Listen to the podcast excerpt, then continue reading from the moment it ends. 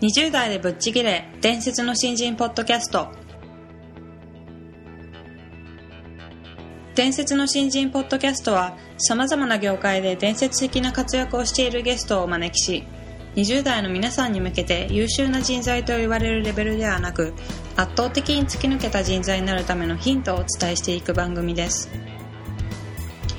本気の20代に火をつける伝説の新人養成プロジェクトがお送りいたします。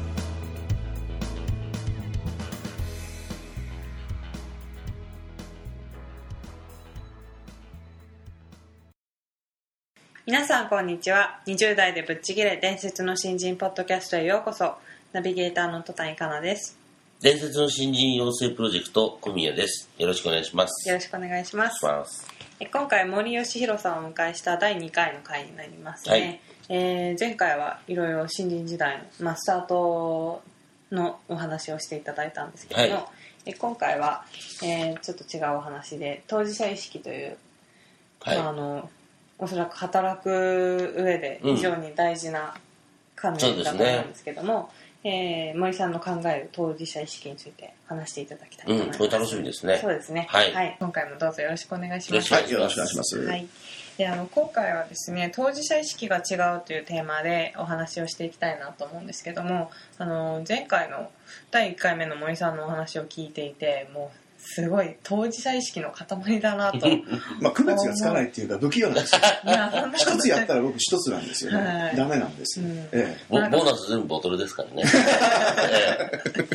まあなんかそういう印象を受けたんですけども実際にその新人時代ですとか、まあ、今でもあのそういう意識を持ってらっしゃると思うんですが森さんの考える当事者意識って何なのかなっていうのをちょっとお伺いしたいと思うんですけど。はいはい。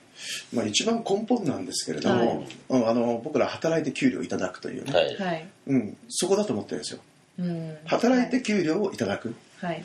でも新人時代は全然それに見合ってないんですけど、給料をいただくっていう。うん。はい。うん、だから、働いていると、給料をいただいて働いているっていうことをきちんと意識する。うん。うん。その当事者意識を、働き手としての当事者意識はい。を持つべきだと僕は思いますね。うん新人時代は実際にそういう意識を持たれてたんですか？持ってましたね。ー。っていうのが、はい。あの給料日が20日なんですよね、い。地方って、うん。でボーナスが6月の10日と12月の10日なんですよね、はい。これはすっごく僕ありがたかった。っうん。はい。ていうのは何かっていうと何もほとんどしてないのに、はい。例えば研修1ヶ月受けといてで給料いただいたりとか、で新人時代めちゃくちゃ天気予報でもニュースでも間違ってるのに給料いただけるとかね。うんそれこそ本当に、はで野球の実況夏にやればめちゃくちゃ下手くそなのに苦情電話もガンガン来てるのに給料いただける。うんはい。減給なしですよ。うん。これってすごいことだなって。なあ確かに。だからこれに感謝しないで何って。だから僕ね返そうと思いましたよちょっと。すごいですね。いやこれまずいだろうって。ういう、ん。はい。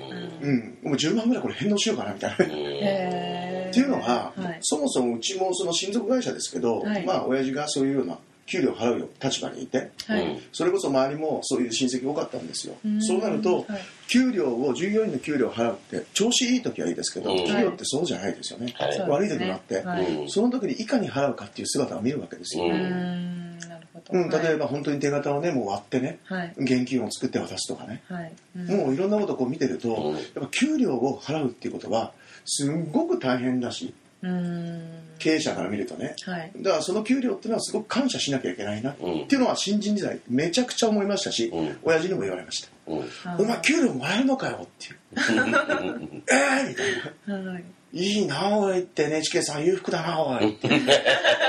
そうそうそう、うん。っていうのはねやっぱり職場で例えばね、い、ろんな人がいるんですけど、うん。やっぱり僕自身のようにはい。給料を返納しようっていう人はやっぱりいなかったんですよ、うん。いないでしょうねなかなか。そう飲んでてうん。これちょっともらいすぎじゃないか俺らっていう。はい。そうだよなっつって、うん。ちょっと返すかみたいな、いいよいいよみたいな。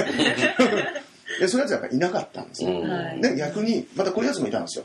逆に給料少ないよなって。いうん。俺こんなに大体すごい長時間労働。はい。はい。こんなに長い間働いてるのに、うん。これだけかよっていう。残業も半分以上削っちゃったしさってでも中身じゃないですか、うん。うーんだって時間以外は誰でもできるわけだって、はい。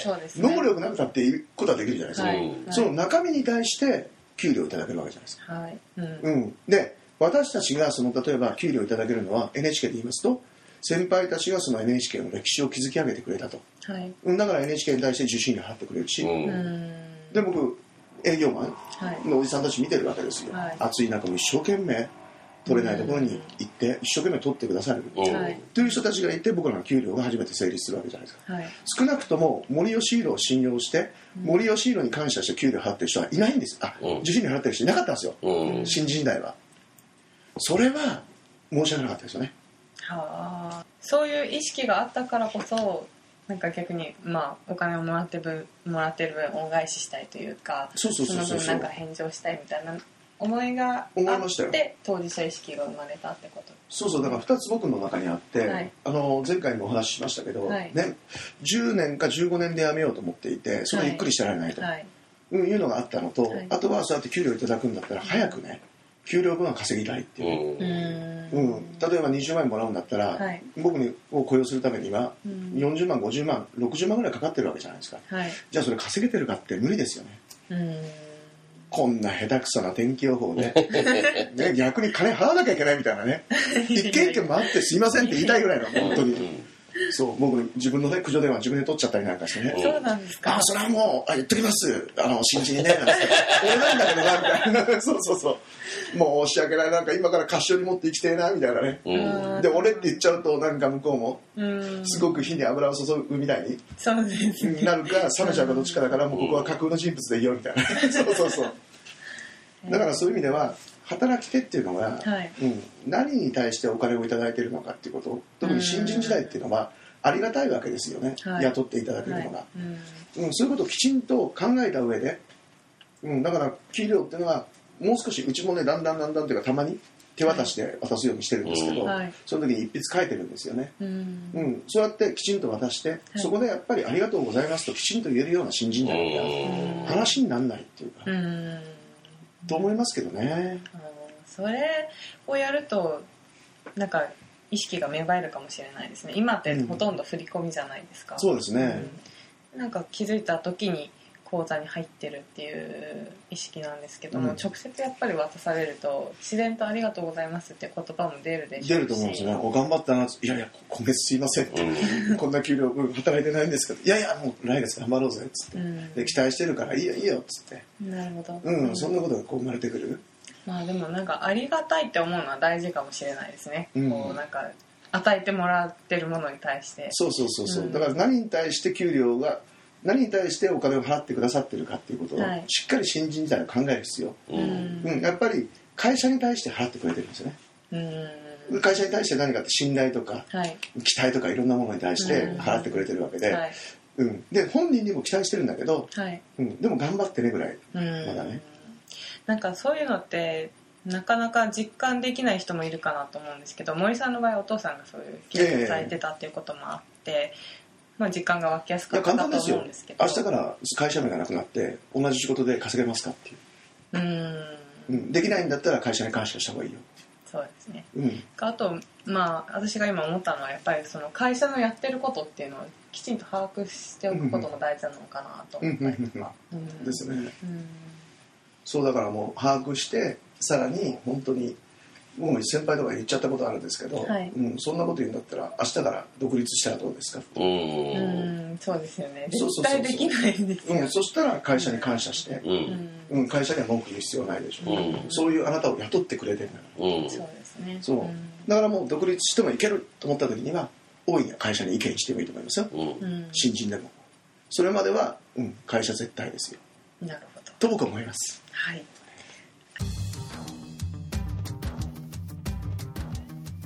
今まあ普通に若い人で働いていて給料が安いと思ってる人っていると思うんですよ、はい。なんか普通にこの今聞いてらっしゃる方にはい「どうですか?」と。はい「今給料満足いってますか?」と。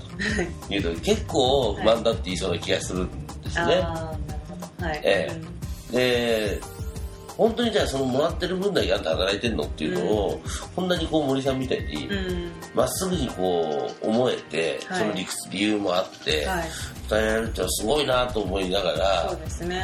今のちゃんと若い子ですが伝えていかなきゃいけないなって僕は改めて思いましたけどね。あそうですか。うん。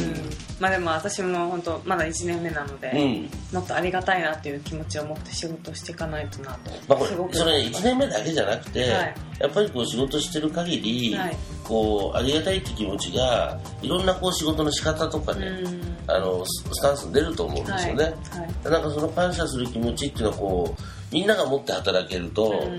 なんかいいいサービスとかすごくいい成果が出るような気がしますあーなねるほど、うん。はい。ありがとうございました。ありがとうございます。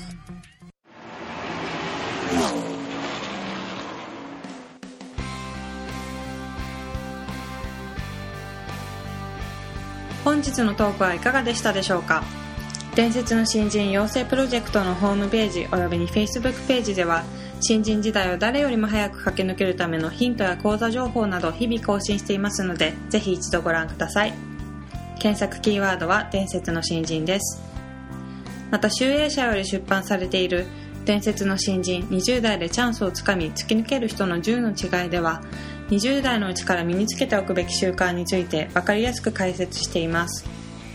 ぜひ皆さんも突き抜けるための思考や行動習慣を新人時代の今にこそ自分のものにしていってください